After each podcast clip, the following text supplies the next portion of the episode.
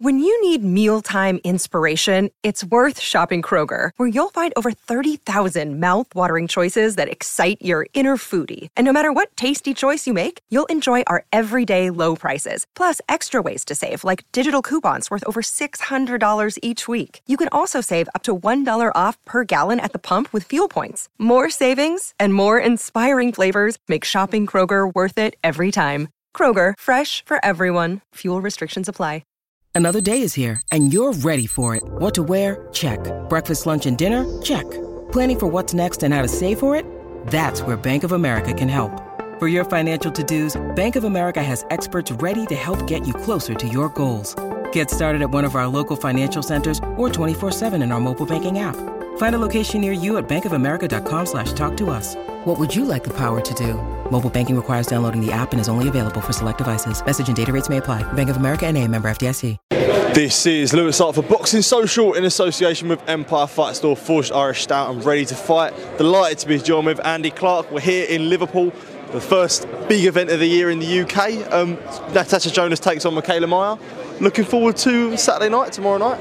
Yeah, very much so. Very much so. It's always good to be here. People say it all the time, but it's true. It's a really great fight city. And Jonas, I think, is it's interesting that she's been away for a while. Last time she was here, she became a unified champion. Now she's back as a two-weight world champion, and I think the absence will just make the Liverpool crowd embrace her that bit more. And this is still the gateway to, to future big, big things for her because you look at that welterweight division and the belts are kind of spread around. There's potential for, for trying to look to become an undisputed champion, I think, in, in this division for her. And Mikaela Mayer will look at it exactly the same way. And they're two really good ambassadors for the sport. So they've been great all week. We were never going to get any beef out of these two. There was never going to be anything like that. But I just do expect it to be a really good fight. it's hard to see how it won't deliver us a good fight. And when does it is it even more interesting for someone like Mikaela where she's coming up a lot in weight? You know, she's sort of mo- most of her campaign's been at super featherweight. Um, we know that that's a lot. She fought box you know, was a world champion there. So her coming up, you know, 70, I suppose, quite a lot in weight up, coming up to welterweight. It does sort of interesting on what her performance will be like. Yeah, and you can't really know until you actually see her because, as you say, she was at 130, then she stepped up and boxed at 135 against Lucy Wildheart, then 142 last time out, and now 147. And in a sense, you kind of wonder where it's going to end. But this is this is this is her maxing out.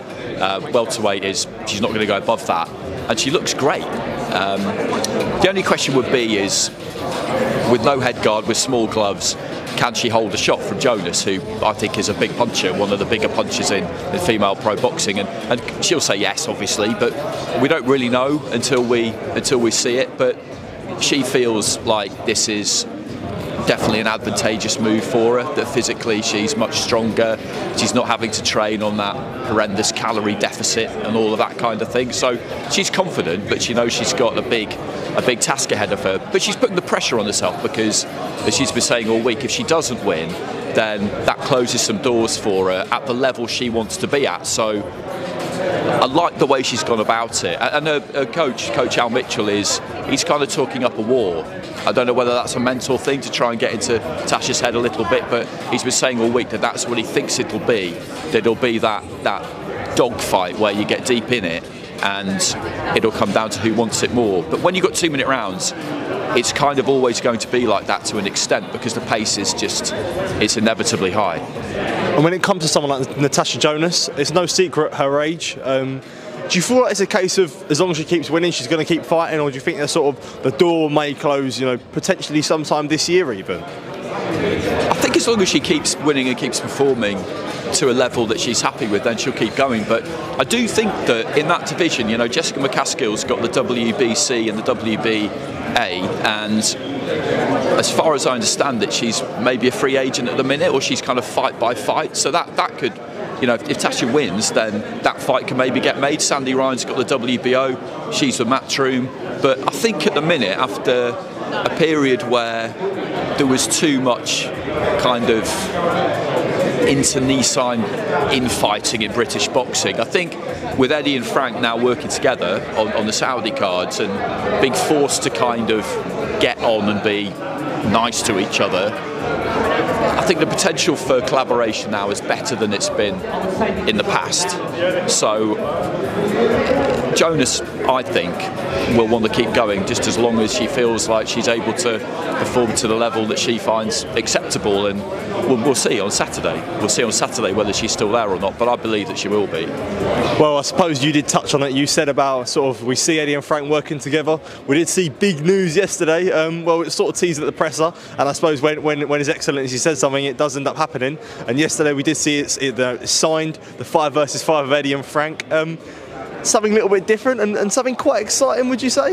Yeah, definitely, definitely. It's it's. I can't really remember anything like that happening before. And when they said it at the press conference on Monday, we spoke to Eddie afterwards and and Frank as well, and I kind of tried to get a sense of whether they knew about that or whether it had been sprung on them. I'm guessing they did know about it. Um, and that will be a really interesting night. You know, it's something a little bit different. Uh, I think people will really engage with it. To an extent, it's quite UK focused, but it depends who's on the card. Yeah, and, and I think that, that worldwide boxing fans will kind of buy into it because it's like a team thing. Yeah. I've always thought in boxing there's, there's room for a team thing because in amateur boxing we had World Series boxing, which nobody ever really knew about, but it was brilliant. You had five fights. Um, and you got a result on the night, and it could be the start of a series. You know, they could get other promoters involved in it. They could say to Top Rank, "Listen, why don't you fight the winner?" You know, they, they put a lot of thought behind all of this stuff because they want it to keep going for the long term. So that idea of promotional houses squaring off against each other, again, it's not something that's ever really happened in the past because there's too much politics involved. But if they could come in and essentially take that out of the sport at that level, then who knows where this could go? I mean, any anybody's going to want to get involved in it, aren't they? When it comes to the 5v5, I suppose it's a little bit putting you on the spot. What are some matchups that you do find intriguing when you, when you know when you initially hear it? You know, out, I say outside of AJ Fury being the obvious one. Um, what are sort of matchups that you do, do find intriguing when you hear a five versus five? Oof. Yeah, that is a good question. Um, I've not thought about this. I've not thought about this. So you might have to come back to me on that one. Okay, yeah. I need to give a bit more thought. Yeah, that's completely fine. I suppose that, that's absolutely fine. Um, but also on another hand, um, and I think I've sort of briefly touched on it with you before when it comes to, you know, all the big fights happening in Saudi, it leaves domestically are a bit short. When we see something like this, where they're UK, we, predominantly you'd imagine, you know, Queensberry have a lot of UK fighters, Matchroom have a lot of UK fighters. I understand that they have a pool in America as well. But is there worry that you know, with, with these fights, well, we really a five v five in England would be perfect. It's like that'd be really ideal. But we're sort of um, the value of, of, domestic fights in the UK is getting sort of shorter because it's getting taken Saudi Arabia as we see Mark Chamberlain versus Gavin Gwynn and fights like that. Like, are we losing out domestically? Yeah, that, that's a good question. That and, and it's it, it is something that I think boxing fans will be thinking about. It's something that I've been thinking about. I don't think there's going to be that many of these cards per year. And of course, if you're a domestic fighter, you want to get on these cards because of the, the, the, profile and rewards that are available. And nobody would ever make any bones about that, and nobody would ever begrudge anybody a slot on these cards for that. You look at somebody like Gavin Gwynn, you mentioned, who was who's worked hard to win that British title without any particular backing, and now you know that perseverance has, has paid off, and you, you do you love to see that because there's not going to be so many of these cards, I feel like it leaves domestic boxing in a in a healthy enough state. And in a way, it could mean that promoters can concentrate a bit more on the domestic cards and the domestic matchups because they know that that top end at the moment is going to be taken care of by somebody else the more promoters who get involved in this, the better. You know, it's Queensberry who started the whole thing off, um, and it's their it's their enterprise on the UK front more than anybody else's. Everybody else is doing it in association with them, as I understand it. You know, when Frank kind of lists the the promoters, it's it's Queensberry, then Sela, then Gold Star, their matchroom at the minute, and that's that's essentially the, the order. And, and you, you, need you need to pay attention to those things because they're important. You know that being said in the right order, and I hope I did just say it in the right yeah. order. It's important. But you know, Top Rank obviously co-promote Tyson Fury, and they've got a lot of good fighters, and they'll be thinking to themselves, okay, we don't want to di- dilute our domestic shows, but at the same time, we've got guys who will want to box on these cards. Jalolov's one of their guys, and he's on he's on the Fury Usyk undercard, I think, isn't he? Um, and promoters everywhere. You know, that's why when at the press conference the other day, that question was directed towards um, Turki Al Sheikh about Oscar De La Hoya. You do feel like that's a kind of a foolish thing to say if, if you're a promoter of a, of a major outfit because you don't want to be you don't want to be standing on the platform waving goodbye to this train, do you? You don't, you don't want to be in that position. Yeah, definitely. And I suppose we'll talk about the press conference on Monday. Anthony Joshua sort of squared up against Ngannou. They sort of sized each other up. Um, sort of, what did you make of the press conference and going into the fight?